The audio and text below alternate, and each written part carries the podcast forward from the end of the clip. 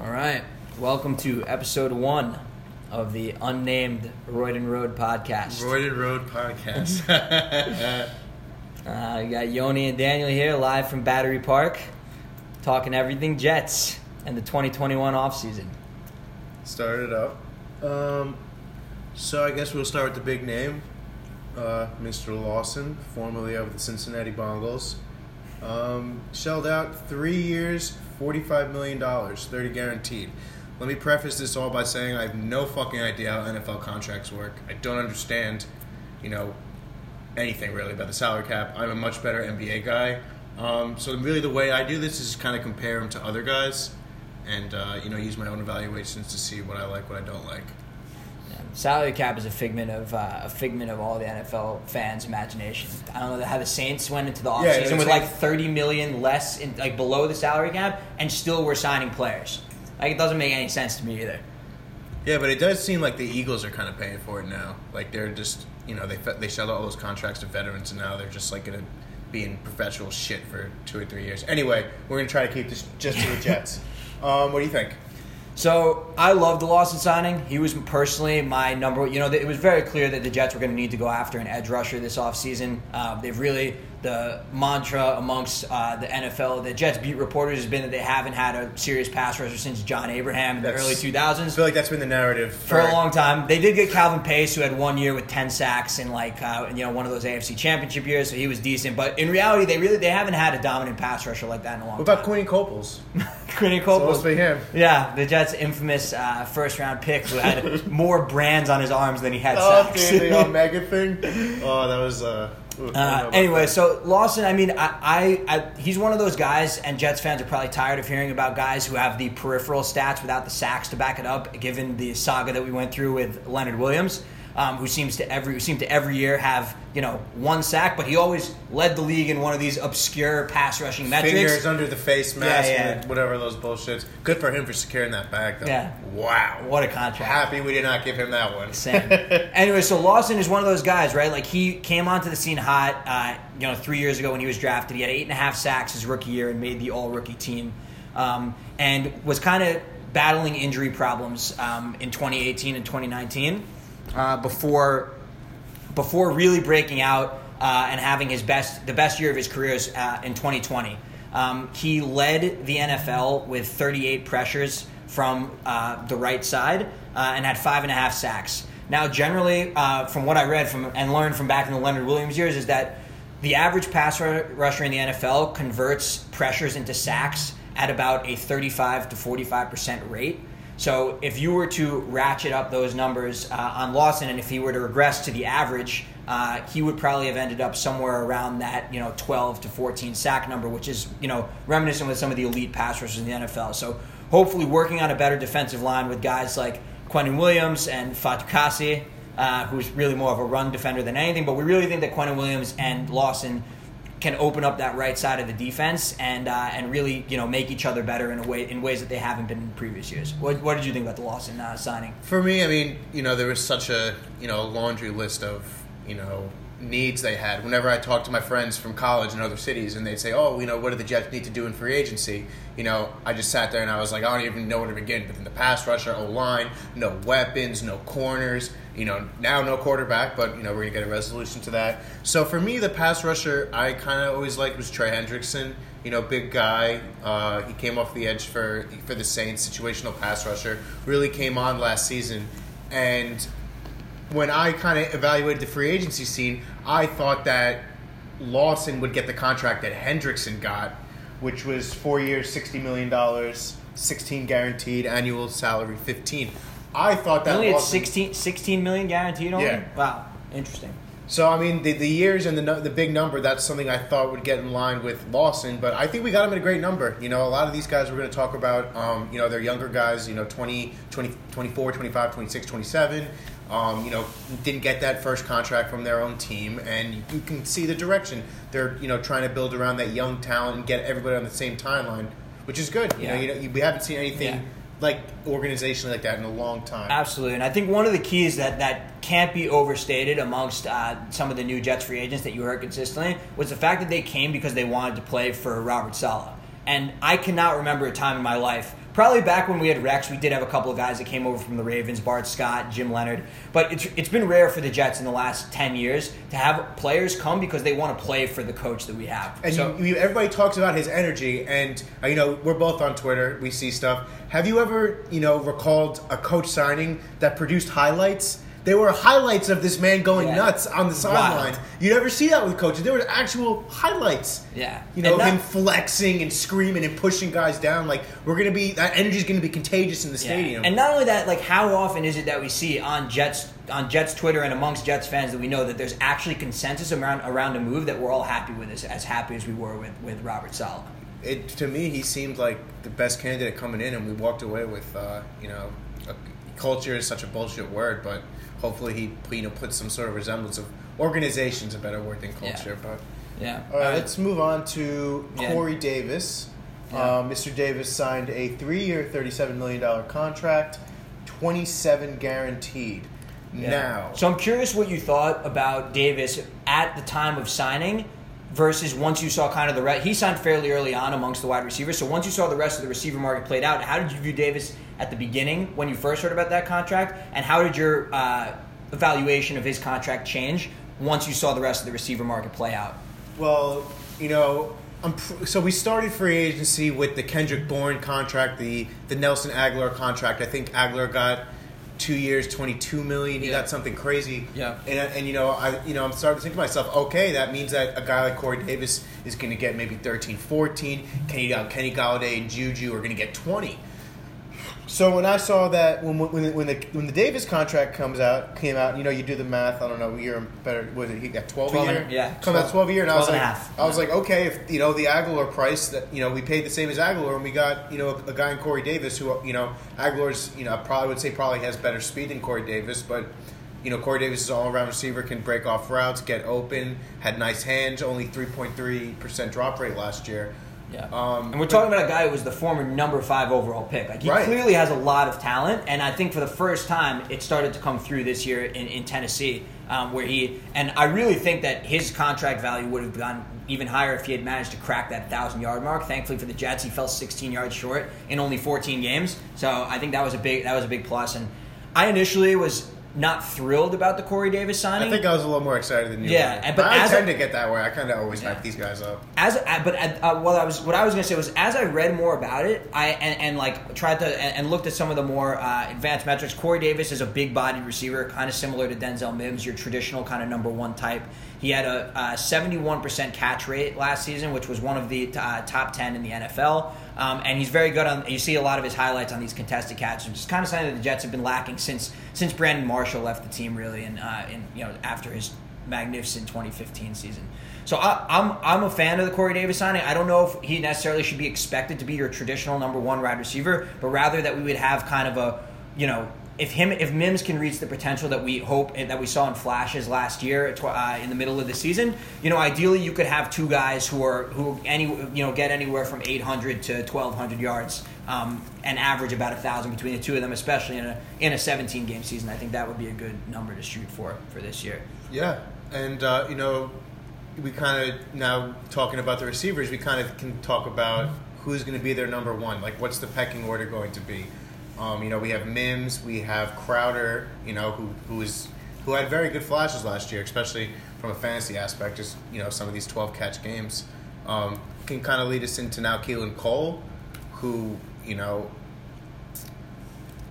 I don't know in 2018 he was he was uh, he was a decent guy. He had that really really nice one hand catch. Um, I feel like he's just always been in a crowded receiver room. Yeah. Never really had a chance. a crowded receiver room with shitty quarterbacks, as you tend to get in Jacksonville. He actually really his rookie year he had 750 yards. He looked like he was a really kind of up and coming guy, uh, middle round draft pick.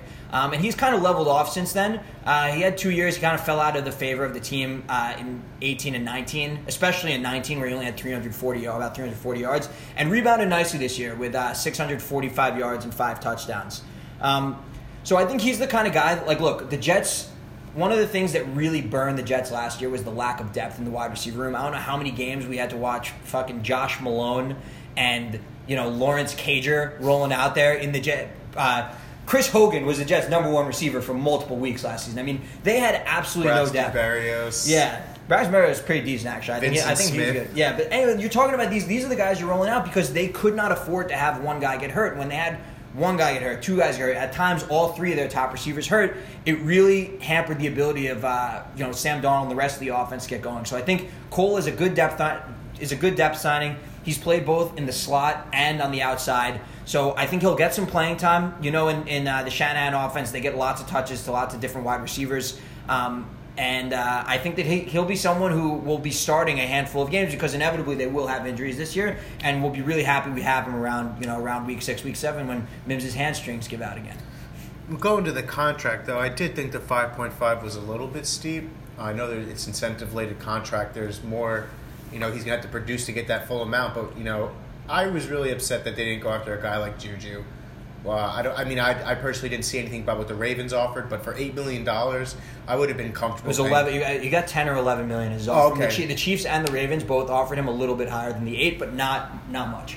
Right, so I would have been comfortable giving him 14. I know a lot of people think that might be a little too high. I think he has nice versatility in the slot and he can play outside. Wasn't used like that. A lot of the, you know, James Washington and Chase Claypool uh, took a lot of the deep threat roles. But I was really bummed the Jets didn't go after Juju, especially given the number. Yeah, I think that the number that he ended up with, you got to think that, like we said, given discount, there was a hometown discount. He clearly wanted to go back and play in Pittsburgh. Felt he had some unfinished business there. I also, I was not a huge fan of Juju at the original contract price. I would not have wanted him at 14 million. But for something like two years, 20, um, which would have given him kind of the longevity that clearly he wasn't seeing on the open market for a guy who's 23 years old, has a 1500 yard season under his belt, had I believe he had 80 catches and nine touchdowns last year in Pittsburgh's. It didn't feel like that, though. It- It, it- really didn't feel like that. I agree. it really didn't feel like But he still know? managed to put together He a did. decent season. A decent season. He's an up. He, he would be an upside an upside signing. Uh, it's not traditional Joe Douglas based on everything that we've read to go after a lot of these playmakers. He probably felt that you know by investing in Davis that was kind of his one swing. Although the argument could be made, right? We have Crowder on the on the books for about ten million. You could have feasibly swapped out Juju uh, from Crowder in the slot and ended up eating the same amount of money this year. So I have a hard time believing that if he was willing to go back to the Steelers for eight million, that that incremental, you know, guarantee from the Jets would have meant much to him. Clearly, he wants to win and has something, has some hometown loyalty. Right. Um, but it would have been nice to see the Jets be, be be more serious players for him. Yeah, and you know this kind of you know now we're going over some of these players. You know, going off your depth play, it seems that Joe Douglas is building the team. You know, making sure they have a strong foundation. A lot of rotational players. We're not going to get screwed by one injury, and he's building up this foundation of backups. So now, you know, in the next couple of years, when we start to build around presumably Zach Wilson, he can start making these splash plays to grab stars and start using cap space in that way. So he knows, okay, if that ex player that we paid twenty million dollars to go down, a guy like Keelan Cole can step in for four games, and we, we're not going to be hurt like that. Yep. Um. So you know the foundation is definitely Yep. building, being built. So, and yep, I think that's a great point. And uh, wrapping up on the offensive side of the football, we have two kind of lower key signings. Uh, one of whom it could actually play a fairly major role this year. Tevin Coleman coming over from the Niners uh, at one year. Uh, he got under a million guaranteed, but up to two million in incentive uh, incentives, which is a theme uh, for Joe Douglas contracts, which apparently has not been the case for the Jets over the last handful of years. And Tyler Kroft came over from the from the Bills. Uh, kind of had a big year back in, in 2018, I believe it was with the Bengals, where he had 40 or 50 catches, but hasn't hasn't produced much since signing a big contract in, in Buffalo. What did you What did you think about these signings? Um, Tevin Coleman to me, I mean, it was kind of disappointing to be honest. I like the player. He's he uh, showed great versatility in Atlanta. You know, both running the ball and catching the ball. Um, you know, part of that crowded backfield in San Francisco, but definitely showed showed some things. But to me, I'm not comfortable going into the season with Tevin Coleman as the lead back. Um, Ty Johnson, he was what he was. You know, he's an athlete. You give the ball to an athlete, he's going to make plays. He's the only guy in the backfield. Uh, La'Mical Perine has not really shown much either. So to me, we know we're not bringing back Frank Gore, I believe, right?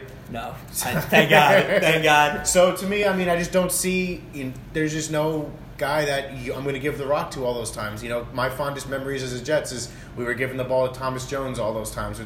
You know, there's going to be no Yeah. dependable running back, and maybe they go after an Etienne or a Najee Harris in the in the draft. But right now, you know, we clearly have the worst running backs in the league, right? Yeah, I, I agree. My counter to that point is that if you look at the last number of years out in San Francisco and the style of offense that LaFleur is going to be running here with the Jets, they were able to get pretty good numbers out of basically anyone that they dropped back there, right? Like you got Raheem Mostert, an undrafted player who had basically done jack shit in his career until being in San Francisco, is pumping out you know 100 yard games, five touchdowns in a game in the playoffs. You have honestly the uh, 49ers running back who I wanted the Jets to go after this offseason was Jeff Wilson Jr., who they probably could have had for less money than Tevin Coleman, and who was absolutely crushing it at the end of last season. He's Back- a little bowling ball. yeah, I mean, look, I think that the the the the takeaway here is that the Lafleur offense does not rely necessarily on having an every down number one style back, and they're able to get fairly decent numbers out of these kind of unheralded guys. That being said, I do agree with you that we did even even our group of unheralded guys is very uninspiring. Tevin Coleman has had a hard time staying on the field the last two years. The best season he had was right before he signed that contract in San Francisco, which was only an 800 yard season with uh, with the Niners. And like you said, not not too much to get excited about with uh, with Perine uh, and Ty Johnson. So I, I, I imagine that the Jets will address that in the draft. I would be surprised if it was of the Najee Harris uh, Etienne. I would be style, as well. just based on what we know about Joe Douglas. But I could see them swinging, you know, swinging the bat again at a mid round pick like they did with Perine last year, um, and and trying to get some production. You know, we've seen in the NFL in years past there are productive running backs that can be had on day two and day three. You look at guys like Alvin Kamara, Kareem Hunt. Uh, Sure. Aaron Jones. There's a lot of you. You can find these guys, and if Joe Douglas is going to live up to his billing as this unbelievable drafter, um, I think running back's a position that he can really, uh, you know, make a statement by picking up, a, you know, a starting caliber player in the mid rounds this year. I'm just not. I'm not ready to use San Francisco as this, you know, guide to what we're going to become. Um, you saw, you know, fat fucking fat Patricia shows up in Detroit and tries to, you know, put his rings on the table and pretend he's Belichick, and he got laughed out of town. Um, so there's not. I don't. I don't know how much credence, or not even credence, because I think it's definitely fair to say that that's a fair, that's a decent analog. But I don't know how con- how confident I am that we'll be able to, you know, replicate some of that success. Agreed, and this is all, it's, it's all it's all like hearsay what we're saying about what they're going to do, right? Because we don't know, we don't maybe maybe Lafleur felt constrained under Shanahan's system in some way, and he wanted to try a bunch of new new things that he wasn't really able to do under under that system. He's got his own ideas. We really don't know, but it, like you said, it's the best it's the best speculation we can do for now. Um, but I do imagine that, that that it'll, as always does, turn out turn out differently than than, than how we see it. Oh, absolutely. Uh, you know, Tyler Kroft. You know, just going back to what you said earlier, I definitely, I definitely think he's going to be the starter. The way things are shaking out right now, uh, you know, Chris Herndon was absolute dog shit last year.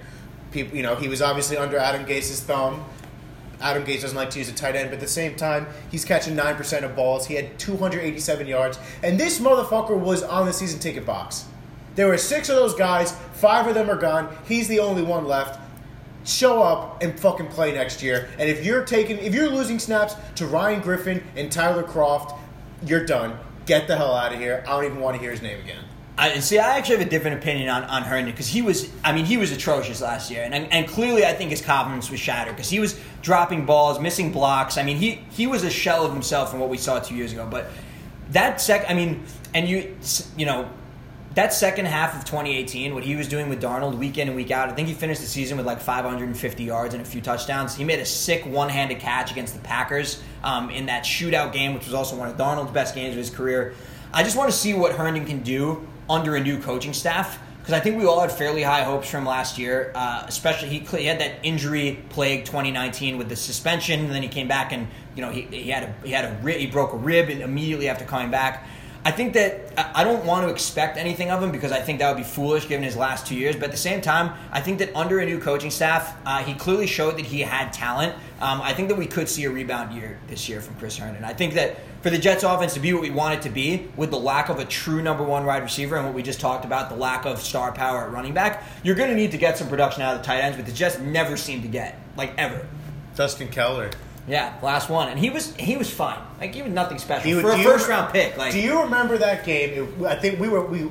Just to preface, Yoni and I, um, we had season tickets growing up as ju- like just around end of middle school, beginning of high school. Uh, my dad, his dad, and the two of us would this go was to like all the games. 2008, Prime 2011. Yeah, like right in the years where they they turned good. Um, opening opening day, opening game, first game, week one. Remember, it was the end of the drive, and he caught the ball and went out of bounds right in Oh front my of the, God. right in front Yeah, of the yeah, first yeah. I want. I don't remember who they were playing. Me neither, but that was talked about a lot.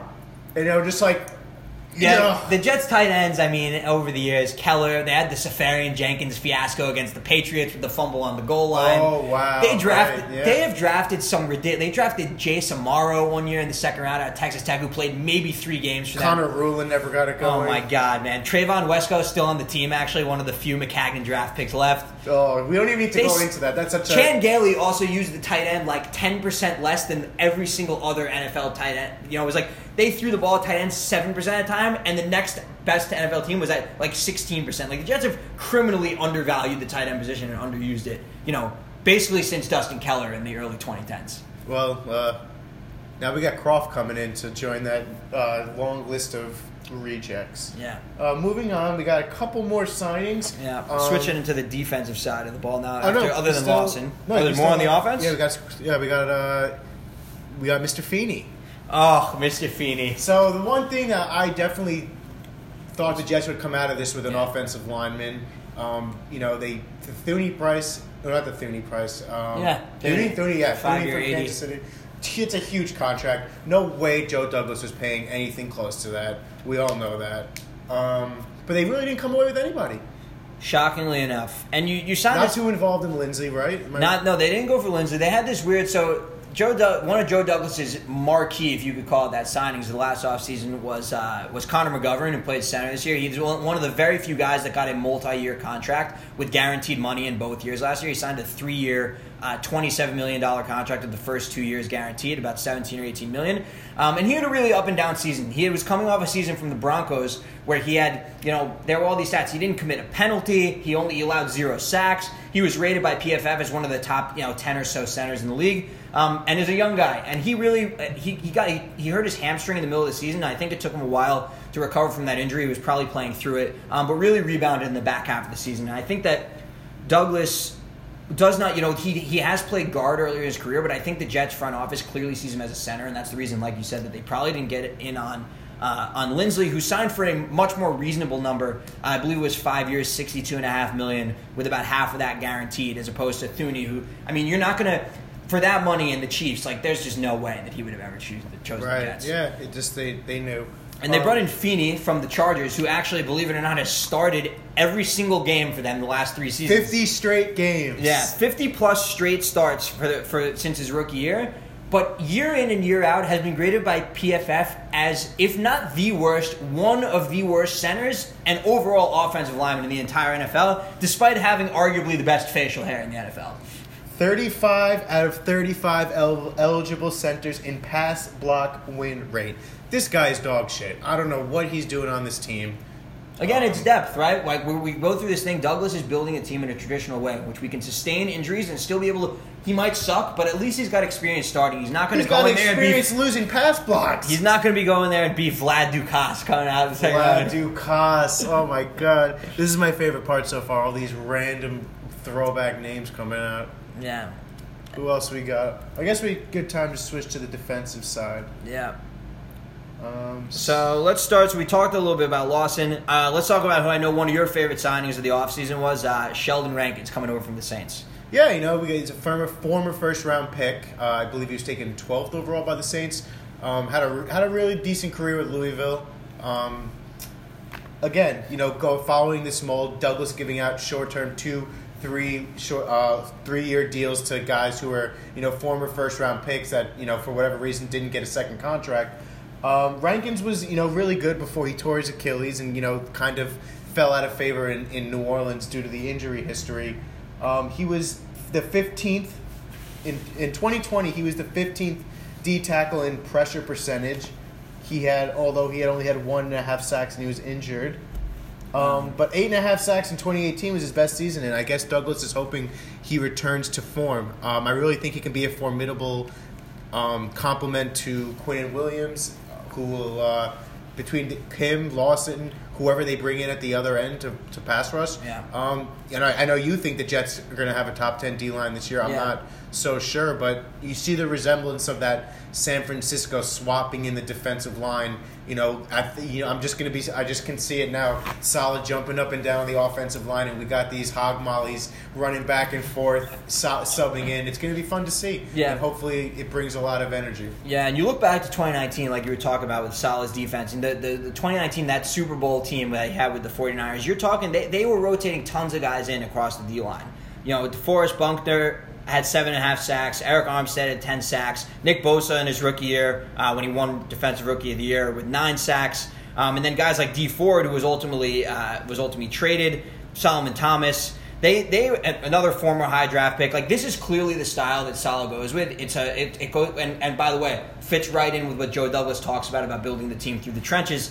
He wants to have a deep O line, a D line, and O line, but a deep defensive line with multiple guys who can who can rush the passer. Uh, another guy they brought in was Vinny Curry, who another situational rusher from the Eagles, who's you know a little bit older, but has been a very effective uh, situational rusher for them over the past few over the past four or five seasons, you know, with about three to five sacks a year. So I think, like you said, he he fits the. I I think that Rankins is one of these guys. Like the Jets have a lot of these high upside former first round picks who very athletic, uh, who have a chance that if things come together to really be something formidable. I do think the Jets have the potential. Um, if Lawson gets up, uh, you know, if Lawson can maintain the level of play and not get injured like he was last year, I think that he'll, you know, help Quinnen Williams build off a very impressive uh, second season. Will open things up for him to get to the passer more. And then you have these these auxiliary guys, the Vinny Currys, the Rankinses. They already had uh, Fatukasi, who was one of the highest graded uh, interior run defenders in the league. John Franklin Myers, who was a high uh, a high upside. Uh,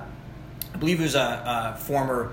Uh, he was cut by the Rams a couple of years ago, and they also have this guy who, who's still an unknown, Jabari Zuniga, who they drafted in the third round last year out of Florida, Florida. Um, and we know that the Jets don't have the best luck with third round uh, edge rushers out of Florida, given the uh, Jachai Polite fiasco of. Time. I was so high on him. I thought he was going to be so good. This man couldn't even get the fucking green jersey on.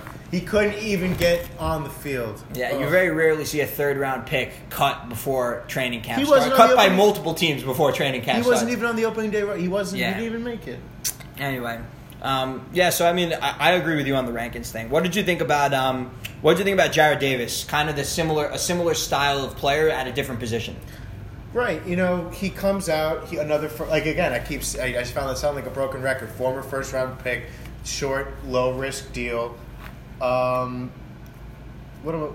Let's. Uh, Listen, he had he had a lot of success er- in early in his career with the Lions. You know, in twenty in twenty eighteen, had hundred tackles and six sacks. Uh, he was held the play calling duties, but for whatever reason, uh, went down from playing about ninety nine percent of the snaps in twenty eighteen to sixty, and then to twenty nine percent last year. So. I mean, for him to get more money than a guy like Keanu Neal, who I know that you really liked and can talk about in a second, like that was something I was not expecting necessarily on the free agent market. But as we've been saying across the whole podcast, right? Like it goes along with Joe Douglas's style, the kinds of players that he likes, these high upside, athletic, uh, good leaders, talented players who, who who he thinks, you know, with Saleh and the, and the new defensive coaching staff, they can get the most out of them. Yeah, definitely.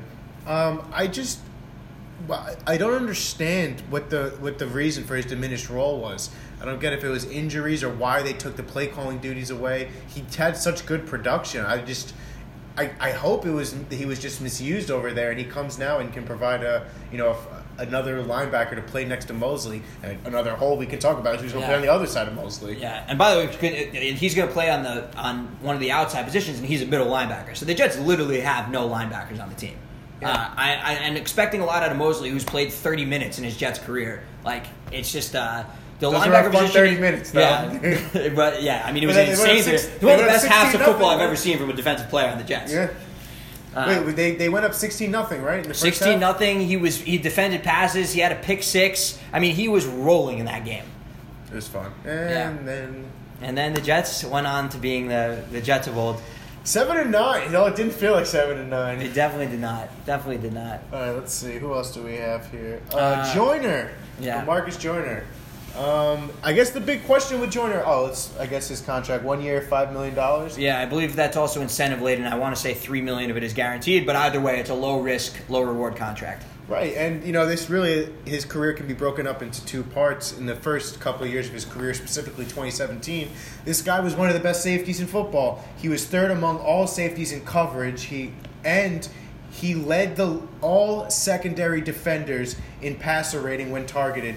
Hit the passer rating for QBs when they threw it at him was 27.4. He broke up or had an interception on 38.5 of his targets, and that is also for That almost doesn't sound like a real stat. That's so good. It's I mean, so that, that's incredible.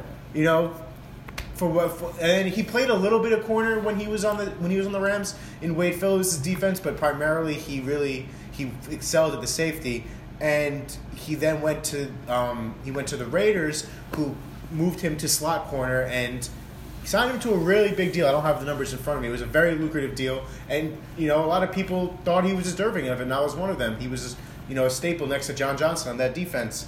But the numbers don't really look that great when he moved to corner. Yeah, and I, I believe from what I've read, the Jets intend to use him uh, mostly at safety and a little bit in that nickel corner role. Uh, it will be interesting to see what I what I don't understand about what the Jets are doing at safety is that Joyner, May, and Ashtyn Davis, their third round pick from last year, are all free safeties. They're kind of missing that Jamal Adams thumper, strong safety guy who plays in the box. They tried to do that with May at the you know early in the season last year. He had a great game week one, um, but he really struggled in that position in the middle of the season. And when they moved him back to free safety was when he he really uh, began to excel again. So I'm curious to see if uh, you know if Saleh and the defense will be using those guys in the traditional free safety, strong safety tandem roles, or whether or not they're going to mix and match um, and kind of see which guy is the best at, at, at strong safety and you know play them there. It'll be it'll be interesting to see. I think ultimately, given how weak the secondary is, which we can also talk about, the lack of uh, lack of corner depth that they have. They need as many good players in the secondary as possible, and I think Joyner gives them, albeit a little bit older and albeit a little bit less productive in the last couple of years, a guy who can really provide a little bit of, uh, you know, a little bit of experience and who's had a lot of success in this league and can be, you know, and can be a guy who plays a good chunk of the snaps on the defense side of the ball.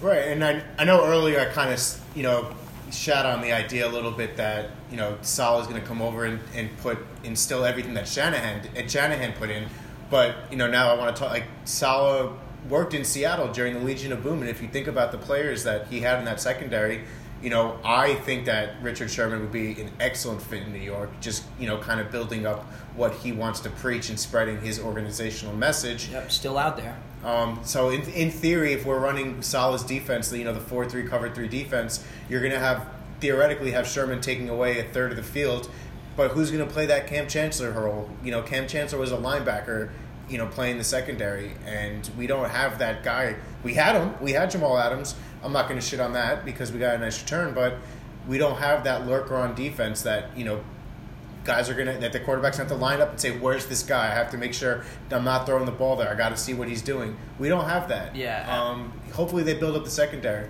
Yeah, I think the Jets secondary right now is the big, is the biggest hole. You know, you, you can talk about outside linebacker, you can talk about uh, interior offensive line, which I agree are are massive holes. But I think that the biggest hole on the roster right now is at the cornerback position. Like we're talking about going at this point, our cornerback depth chart is Bryce Hall, who, by the way, had a very nice rookie year, fifth round pick. Like I definitely believe they Uh, you know, he was kind of this high upside guy who fell in the draft due to injury concerns, and after coming back in the If he didn't of get injured, he could have been a number one. He could have. yeah, he was going to be a first or second round pick, right? So he and he really it seemed like he's kind of regained that form. He's not the fastest guy, but he's a very physical corner. Good Uh, instincts. very similar style of play to Richard Sherman. I think he would actually benefit a lot from uh, Richard Sherman coming in if the Jets are able to sign him. He could. Richard Sherman, I think, could get something out of him. He could bring a little bit out of Bless Austin, who is, I believe, a sixth or seventh round pick out of Rutgers. One of Maccagnan's decent picks, actually. One of yeah, Yeah. one of the only guys even still on the roster. Yeah. Um, But if those are your top two cornerbacks, and then they've got right now with Brian Poole still a free agent, they've got Javelin Guidry, an undrafted free agent in the slot. I mean, that is not only a terrible group of three guys, but there's absolutely no depth there whatsoever. So you'd have to imagine that with with the you know there are a handful of cornerbacks still available. Uh, Richard Sherman being one of them, Casey Hayward. Brian Poole is still unsigned, who I think would be a nice one for the Jets to, to bring back in. AJ Bouye, who's a little bit older, but has had success with both the uh, the Jaguars and the Broncos okay, well, maybe we don't Like- need to panic yet. There's guys to. I didn't know Boye was out there. There's there's a lot of good guys. I imagine Douglas clearly knows, knows something about this market and is waiting it out. But I you can't. I would be shocked if the Jets don't add two corners at minimum in the draft. One at a, a premium, uh, one of those premium top three picks in the in the. Uh, you know, in the in the second round, in the end of the first round, in the second round, um, and definitely someone else in the middle rounds. Because even if they were going to go with those guys as our starters, which I sincerely hope we do not, they have no depth, and they need to they need some depth at that position. Yeah, I mean, I definitely think Asante Samuel Jr. is in play at what twenty second, twenty third, 23. I think he's definitely in play at twenty three if he's there. Yeah, I agree. There's a lot of it's a, it's a cornerback. Uh, it's a strong first round of cornerbacks with uh, Jaycee Horn, Patrick Surtain uh, at Alabama, yeah, and Greg Newsome. So I think that's that should be a position the Jets could, could go after. Um, that covers uh, basically all all of the Jets free agent signings. I That was so quick. I didn't. I, that was. Uh, I did not I think we'd be able to do thirty minutes, but we even have to cut short. Yeah. Um, I hope you hope you enjoyed our little Jets talk about free agency. In the future, we're going to hope to expand it mainly to uh, you know we're going to talk a lot Jets NFL. Hopefully, but I think our our goal is kind of just do a, a New York sports kind of complete package over here. Um, I'm I'm more of an NBA guy. Yoni's more of the MLB guy. So, but we're both big football guys. So we're to give you the big picture of everything. Hopefully. Yep, and I think next next time we're, we'll uh, there was obviously a big trade in Jets in the Jets world uh, with Darnold going to the Panthers. Um, a lot to a lot to unpack and discuss there. Daniel and I definitely have different opinions about what uh, you know what the Darnold what, what we thought about the Darnold trade, how we wanted them to move forward. Um, so I think that will be an interesting topic for us to get into uh, on the next the next edition. All right. Thanks to all three of you for listening.